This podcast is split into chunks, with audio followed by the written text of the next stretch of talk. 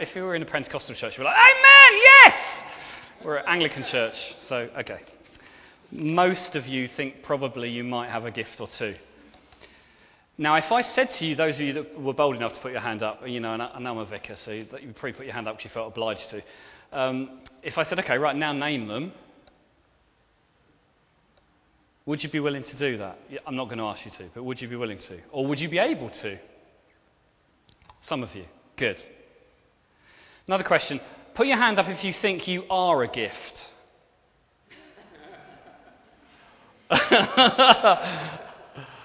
yeah, no, I mean, that's where our Britishness really comes through right there. I mean, that's not a trick question. It's an interesting response, I would say. For whatever reasons, most of you didn't put your hand up. Some of you did, very bravely. Let me tell you, you are a gift. You, you are a gift. Put your hands up if you think you're a gift. so you're still reticent to do it. I know, it's because I'm when the vicar's asking me, I better put my hand up. You are a gift. We struggle with this, but you are a gift. You're a gift to the world. You're a gift to me. And you're a gift from God. So this is actually really quite important. Gifts are really special. I've got three kids. I love my kids dearly. Um, and it's interesting. There's a big fly in here. Oh, I nearly got that one, but I'm not sure how. Oh, that was close. I scared him at least. Actually, I'm glad I didn't hit him because that would have made quite a squish. Uh, if you're listening on the tape, that was a very big fly. Um, I wasn't hitting parishioners. Um, it's a big deal. Gifts. I've got three kids. I love my, I love my kids and, and I love giving them gifts. And of course, they love receiving gifts. Uh, it's interesting, some of you will have heard of different love languages. Gifts is one of the love languages. If you don't know what that is, go and Google it later on. My daughter Ellie, one of her love, is she here or has she escaped? She might be out with the youth. She's out with the youth. Good, I can say this. She won't mind. One of her lo- love languages is gifts. She loves receiving gifts, but more than that, she loves giving gifts. She thinks about the gifts for people's birthdays and presents, and she talks about it and she plans it and she Googles it and she researches it and she, she puts a load of effort into gifts. And if, if, if when I receive a gift from her, I go, oh yeah, cheers, I'll open that later, her poor little face would be devastated because, she's, because she loves and because gifts are her love, it needs to be honoured, rightly so. You are God's gift to the world. I know we laugh about it, you know, I'm God's, I'm God's gift to humanity. I wouldn't suggest you go around saying that, okay? That's probably not helpful. And yet it's true. You are God's gift to humanity. You're God's gift to creation. You're God's gift to your family. You're God's gift to your street, to your neighbours, to your colleagues. You're God's gift to them. Tied up with a beautiful bow in a wonderful box. You're God's gift. And God has gifted you with gifts because He wants you to excel. The Bible says it's to the Father's glory that you bear much fruit. He wants you to not just be a kind of like gift, He wants you to be a ta gift. Now, fortunately, you don't all have to be kind of crazy, loud gifts. You can be a beautiful, extravagant, exquisite, beautiful kind of white company gift that's beautiful and really expensive and delicate and flowery. Or you can be a kind of wacky, crazy gift like me, like B, like others in this room who are kind of like, wah! But whatever type of gift you are, you're God's gift to the world. And He offers you to the world. So, what might, what might I be saying in this? Well, it's interesting. I love Scripture, I love the Bible. You know, we want to be a word and spirit truth. I love a word and spirit church. I love the Holy Spirit. I love dwelling in His presence. We love to worship. But I love the Word. We want to be a Word and Spirit church. And when we look at the Word, sometimes it dazzles me with the way that God's put the Bible together. It's not just a bunch of kind of interesting writing. It's God's word, it's alive. And when we begin to tease it apart and look at it, there's layer upon layer upon layer of depth of meaning and revelation and understanding that sometimes I know for me, I only just begin to pick at. But there's these three sections on gifts in the Bible, and sometimes you'll hear a bit on one in Romans, and sometimes you'll hear a bit on 1 Corinthians 12, and sometimes you'll hear a bit like last week on Ephesians. Do they relate to each other, or are they just there? Well, yeah, they really do, I think. And I'm going to whiz through them why I think they do. Romans 12, that first list that we heard read beautifully by Katie. Just as each part, each of us has one body with many members, here we are, back to the body. And each of these members do not all have the same function, like I said, all different bits that do different things. So in Christ, we, though many, form one body, and each member belongs to all the others. We have different gifts. Romans 12 here seems to say, you have got gifts right now. From the moment you were born, there were gifts inside of you, like little seeds, and they begin to develop and they begin to grow. And maybe sometimes they get a bit warped and twisted by life, but they're in you already. We have these gifts. And they're different kind of gifts. Often they're called motivational gifts because they're kind of what makes you you and what fires you. It says here we have different gifts according to the grace given to us. Might be prophesying, might be uh, serving, it might be teaching, it might be encouraging, it might be encouragement, it might be giving. Now, of course, it might be leading. We have a whole mixture of gifts, and you'll be a mixture of these things. But some of them will really fire who you are. And it's what makes you different from everybody else. The example I often use is a silly example, but it, like those of you that are in home groups, imagine a scenario. You're sitting around. Um, Tom's been leading this spectacular Bible study on Revelation. He's been explaining how when Jesus comes back, what it's going to look like, and roughly when it's going to happen. How it's, it's, it's, it's mind blowing. He's really in there. Now, Peter, who's been working really hard, dozes off on the sofa. This happens quite a bit. And as he does so, he kicks over his coffee that's on the floor. Now, instantly, everyone in that, in that life hub has a different reaction. You know, Victoria, who's got a kind of real kind of heart of encouragement, t- turns to Peter and goes, Oh, darling, it's all right, darling. It's very easy to happen. Don't worry about it. It, could have happened to anyone. He's been, work- you know, he's been working so hard. He's been working really hard. That's what. Encouragement, blessing. Tom, the leader, instantly leaps up and says, Right, um, I'd like you to go and get a cloth. If you could, um, don't rub it in because you'll rub it in. You need to just pat it very gently. now, Beth absolute servant. Before he even started giving the kind of direction, Beth's out the door looking for a cloth. She's looking for something to come and mop it up. She, her first reaction is, How can I make this better? I want to sort this out. I want to help. I want to. She doesn't need direction. She's just there serving. And she's already mopping on the floor, almost unseen. It's already really happening. The person with the prophetic gift in the group says, Do you know, I knew that was going to happen. As soon as Peter put the coffee down on the floor, I, could, I just knew. I just, I just knew. The teacher in the group, the teacher in the group will say, "Well, you see, what you shouldn't have done is put it down on the floor by your left foot, because when you fall asleep and lean on the outside, oh, that's very naughty for teachers. Teachers don't all talk like that. Teachers see things very clearly, very black and white. They understand how things function and how they go together, and they can see with the clarity. Well, this was, you know, we're all different.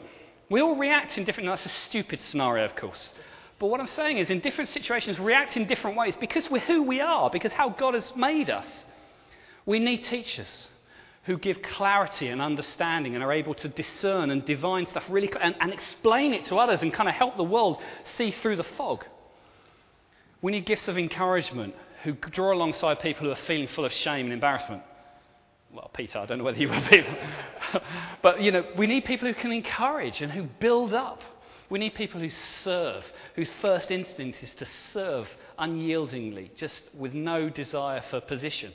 We need the prophets who are able to speak with wisdom and clarity and authority because they hear the voice of heaven and they speak with kind of revelation and discernment. And we need leaders who are able to hold and steer and kind of administrate things really well. And each of you will have been given graced with different temperaments. Is one more important than the other? No. Are the leaders more important than the servants? No.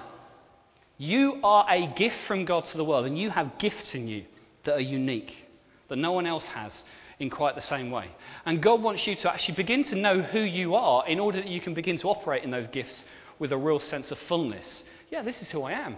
I don't need to be like that person. I don't, I don't need to simply want to be like them because actually God has made me gifted.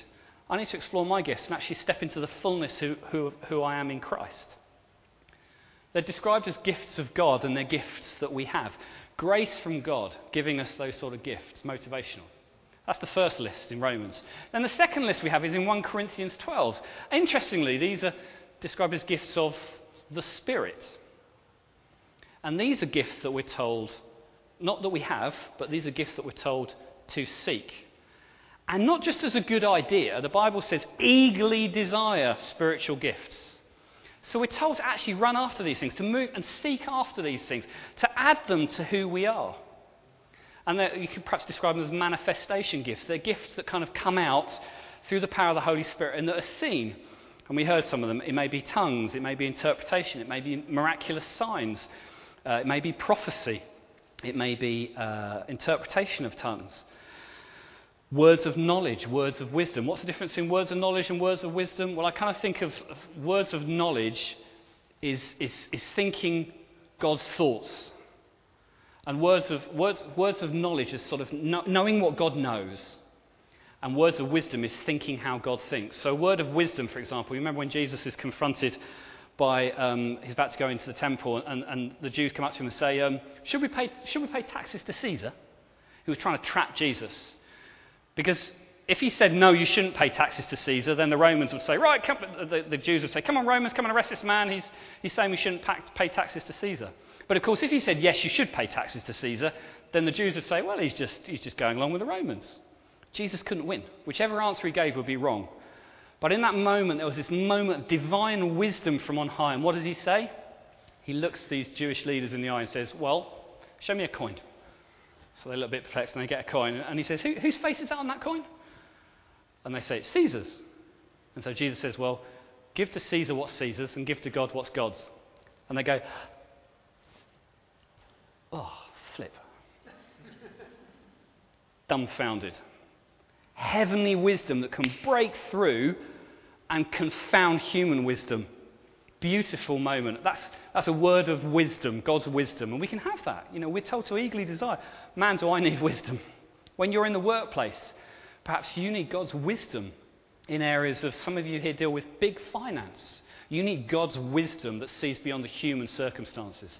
Some of you are involved in perhaps you're a governor at school or you're struggling in a, in a difficult situation in your family life or in your marriage, or you need God's wisdom. You need God's wisdom that can break through with such clarity and power.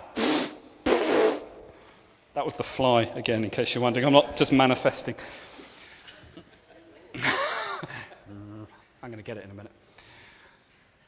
Words of knowledge. Well, words of knowledge is when you know what God knows in a moment. Of course, God knows anything, but it's like when Jesus meets the woman at the well and and he, and he, says to her, Will you pour some water for me? And she's dumbfounded because she's like, You're a Jew, I'm, I'm a Samaritan. You know, Samaritans don't, Jews don't talk to Samaritans. and then he says, You know, well, go and call your husband. She says, I don't have a husband. He says, No, that's right. And, you know, you, you've been married this number of times and the person you're living with right now isn't your husband. And she's like, How do you know all about me? It's a word of knowledge knowing what God knows. Now, of course, God knows, God knew that about this woman, but in a moment, sometimes we can have a divine moment of knowledge where you know something about someone, not in an exposing way, but in a way that God can set them free. So we're told to take who we are. Romans 12, the gift I am. Put your hands up if you're a gift. That's more than last time. yes. Take who you are. You're beautiful. You're beautiful, it's true. That was just an extra freebie. Have that for nothing. It's true. You're beautiful. Take who you are, but eagerly desire spiritual gifts. Hands up if you'd like a spiritual gift.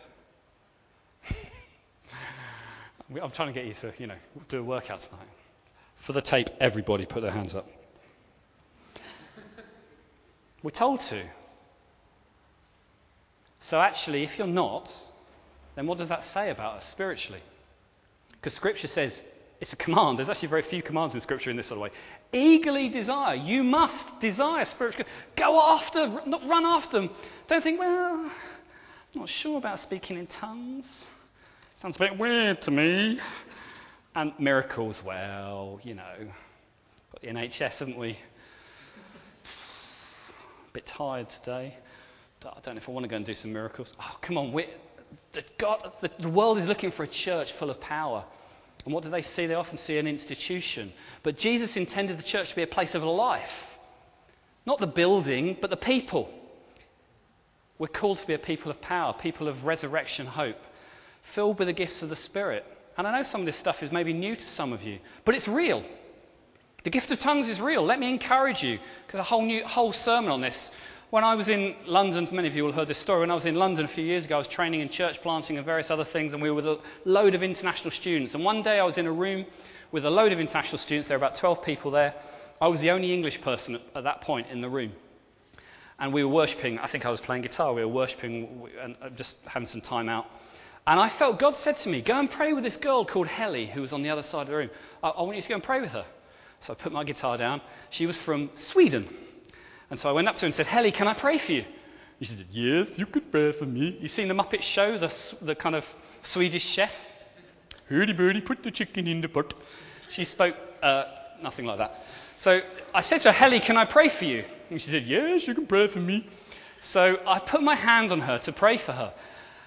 Sometimes when the Holy Spirit comes, real things happen. And we shouldn't be surprised by that because the Holy Spirit has power. He's the power of God. We don't seek manifestations and we don't seek, we seek the giver, not those things. But sometimes when the Holy Spirit comes, there is power. So I put my hand on to pray for her. And as I put my hand on her shoulder, I fell over. Which is not what I was expecting, if I'm honest. Because usually you pray for someone and occasionally they might shake a bit, occasionally they might laugh, sometimes they fall over. I hit the floor as soon as I put my hand on her to pray for her. And I was lying on the floor thinking, this isn't right. What's going on? And then in that moment, Helly started praying for me. And she prayed over my life, things that I had never told anyone. There were promises that I had made to God some years before. And I hadn't told other people about them, they were just kind of promises to God. I'd kept them close to my heart and I'd prayed them. And she prayed them back over my life. And it was as though God was saying, Tim, I hear your prayers. I heard your prayers those years ago and I'm echoing them back over your life. It was really beautiful. But what was really weird is she first of all prayed it in French, this prayer. Perfect French. Then she stopped and then she said exactly the same prayer in Spanish. It was beautiful. I was dumbfounded, lying on the floor thinking, this is just getting really, really weird now. So after a few moments, I sat up and said, um, Helly, do you know what you've just done? She said, No, tell me what I've done. She was a bit worried. I said, Do you speak French and Spanish? She said, No. I said, Well, when you pray, you do. See, what had happened was I hit the floor and she panicked. And she didn't know what to do, so she just started praying in tongues. Now, what was crazy is I was in a room full of internationals. There were people from Korea, uh, there were people from various parts of Asia, there were people from parts of Europe. But the only person who spoke Spanish and French in that room was me. I learned them at degree, from, my, from part of my degree. And in a beautiful, mind bendingly, ridiculously crazy way, it was as though God was saying, Hey, Tim, I can do anything. I can do anything. It shocked me to my core. So let's not have any nonsense about speaking in tongues just simply being hurdy, birdie, birdie, birdie, birdie it can be languages. It says in Scripture about speaking in the, in, the, in the tongues of men and angels. And here was this girl from Finland speaking French and Spanish. I mean, I'd gone to university and studied these things for degree. I was gutted. She spoke it perfect accent, beautiful vocabulary. I was like, why did I spend four years at university? She just came out with this. It was incredible. So these things are real. The Holy Spirit is real. His gifts are real. They can transform our hearts and lives. That was a defining moment for me pushing into the more of what God had for me. And that's not just for me, that's for every one of you. Take who you are. Hands up if you're a gift. Oh, that was nearly everybody. you are a gift. Take who you are. Eagerly desire spiritual gifts. Talk to other people in the church about them. Come and get prayer. That's why we have prayer every week. Sometimes people come forward and say, I'm just, I need more of God's Spirit right now. If you're hungry for the gift of prophecy, which is simply knowing the heart of God, we're told to eagerly desire spiritual gifts, especially the gift of prophecy. Why? Because prophecy reveals the heart of the Father. It's a gift to the church, it's a gift to the world. Desire those gifts, the miraculous gifts. God wants you to be naturally supernatural, but for that to happen, we have to be filled with His power, filled with His gifts. So take who you are, seek the gifts of the Spirit, pursue them, and you know what? we can move towards becoming ministry gifts to the world. To fulfill the purpose of you being a gift. See, you know, God doesn't want you to be this beautiful gift with a beautiful bow in a beautiful box, sitting there going, you know what? I'm a pretty nice gift. Check me out. I've got nice paper and everything. Check out my ribbon. Mm. I'm a big gift. Let's not go there. So, you know, whatever it is, he doesn't want us just to be a gift for a gift's sake. He wants you to be given away to the world. That's what you're called to be a gift for. And you know what's interesting? We've got kind of gifts from God the Father. That's who you are, given by God to the world. Gifts of the Spirit that we're told to desire. And what's really interesting is in Ephesians 4, it's the gifts of Jesus. Gifts of Christ. Why? Given that, and these are gifts that you can become, we're told. Gifts that you are, that gifts that you grow into, gifts that you become ministry gifts in order that you're given back to the church and the world to build the body of Christ up so that those gifts are given to the world so they can become the fullness of those gifts so they can release other gifts into the world so those gifts go into the world and the whole thing multiplies and multiplies and multiplies and explodes outwards which is of course what happened when the early church was exploding and in some parts of the world still is now Asia China Africa South America the church is exploding don't let the Daily Mail tell you that the church is in decline and dying we might be struggling here in the West, but in Asia, in, in South Africa, parts of Africa, parts of um, South America, the church is exploding at phenomenal rates, often under persecution, often hidden. But it's beautiful because people are becoming the gifts and realizing who they're called to be. They're experiencing the power of the Holy Spirit and they're growing into the gifts, ministry gifts of evangelists, prophets, teachers, pastors, apostles, church planters that go out and explode into the world. And that's what you are called to be. Not to be a bum on a seat that comes to church occasionally and has a nice time. I hope you have a nice time a lot of the time. It's great to be together as family, but you're a gift for the world. You know, whether it's Beth and Ben starting this beautiful charity, working with children and doing music to kind of help bring people into, into the fullness, to get some self esteem. Beautiful gift. Well, that's not a church thing, is it? Well, do you know what? Of course it is. It's kingdom, and it's beautiful, it's magnificent. Or Mark working in the world of finance and dealing with people who've got, you know, more than 15 quid to invest and, and doing spectacular kind of investments. Well, that's, that's not kingdom, that's money, that's mammon, isn't it? No! He's a prophetic gift into the area of finance, standing up for integrity, standing for truth standing that God's kingdom comes in those areas redemptive power, transformation. Whether you're a teacher, whether you're a plumber, whether you're a mum, you are called perhaps as a teacher in those workplaces, perhaps as a prophet. Louise in the NHS, speaking as a prophet, there as a leader. It's beautiful. Or in whatever area you may be called, to be a pioneer. Do you know who you are? More importantly, do you know what God wants you to become? Because there's a sense of movement here. Start with who you are. Hands up if you're a gift.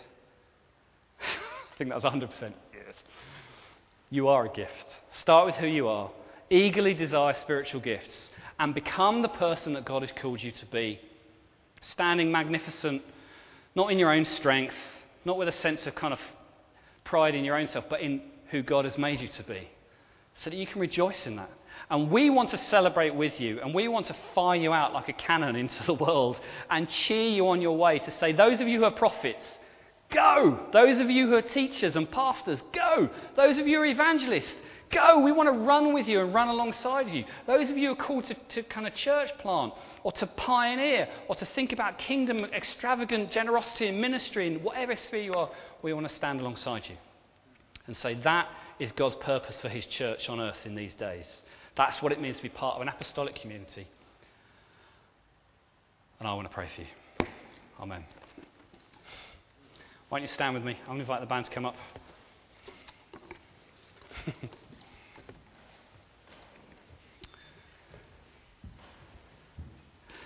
Lord, just reflecting as I close, sometimes as church we ask for volunteers, and that's a good thing. But I was just thinking, I guess in your kingdom, Lord, when we say yes to you, we're not looking for volunteers anymore.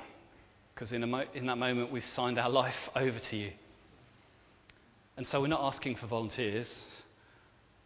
We're just, you're just asking for everyone, all of us, and all of me. And I acknowledge, Lord, in my own life, sometimes I compartmentalize my life. I, I, I give you bits, I give you the sections that I'm happy to. I give you the bits that I'm willing to yield to you. But other parts I hold back on because I feel like they're not ready yet or not complete or not whole. Lord, at parts uh, in my life, sometimes I've held back because of shame or I've held back parts of my history or because of my failures. I've held those to one side and said, Well, you don't want those, God. I'll just give you the shiny bits. And at times, Lord, maybe I've held my finances back because I haven't trusted you enough. But right here, right now, in this moment, Lord, I want to give you everything. Again, recommit everything to you my future, my family, my finances, my life, my breath, my gifts, my weaknesses, my successes, my failures. Lord, I, I put them all into your hands. because I want my life to count for something because I'm only getting one. And when I'm on my deathbed, Lord, whether that's in five years or 55 years, I don't want to have any regrets, Lord. I don't want to look back and think, I wish I'd given more. Lord, I want to hear your words from heaven like you spoke over your son Jesus at his baptism, where you said, This is my son in whom I'm well pleased. And I thank you, Father, that your pleasure doesn't depend on our success or our performance, but it does, in a way, depend on our willingness to say, Well, here I am, Lord, use me, whatever you can. And so I yield my breath to you, Father. And I pray for us as church that we would do that to you Lord, we give you this building. You know, we keep, we, we've given you this building, Lord. Do what you want with it. Turn it into a warehouse, sell it. We don't care, Lord. If you want to use it for your kingdom purpose here as a gateway into this city, then, Lord, we yield that to you. We're not interested in building a platform, Lord. We just want to build an altar of praise. And so, Father, those of us that are standing here, as much as we're able to, we want to yield our hearts to you again and say, Father, may we become gifts to the world, gifts to our family, gifts to our community, gifts to this city. And would you help us to become the gifts that you're calling us to be? I thank you, Lord, that you're the Alpha and the Omega. You, you, you see the beginning from the end, and where we see all our warts and all our failures, you see the righteousness of Christ, those of us who know you. And you see the incredible possibilities. You're the God who dreams dreams and has longing for our lives, things that we can only begin to get glimpses of. But I, praise, I pray, Lord, that you would raise our confidence in who we're called to be. That we would know what it is to not be paupers, but to be sons and daughters of the King with inheritance, with a right to boldly approach your throne of grace, to run after spiritual gifts, to say, Lord, I want to eagerly desire the gifts of prophecy, miracles. Lord, I don't just want a few, I want them all. Not because I want any fame for myself, but because I want your kingdom to come. And may that, Lord, be all of our prayers, Lord. And those who are scared or timid or fearful tonight, I thank you that you, you walk so gently and tenderly with us, Lord. And you don't drag us into your purpose, you woo us with your call to loving kindness. So, Father, lasso us with your love, warm us with your radiance, draw us with your grace and mercy, and transform us with your holiness that we become the men and women of God set apart for your purpose. We thank you. It's not about age or sex or ability, but all are called, and all are called and equipped to become the men and women that they're called to be at all ages. That there's always a new dawn and a new start because your grace, your favour is new, your mercy every morning. We yield our hearts to you. We say yes to you, Jesus.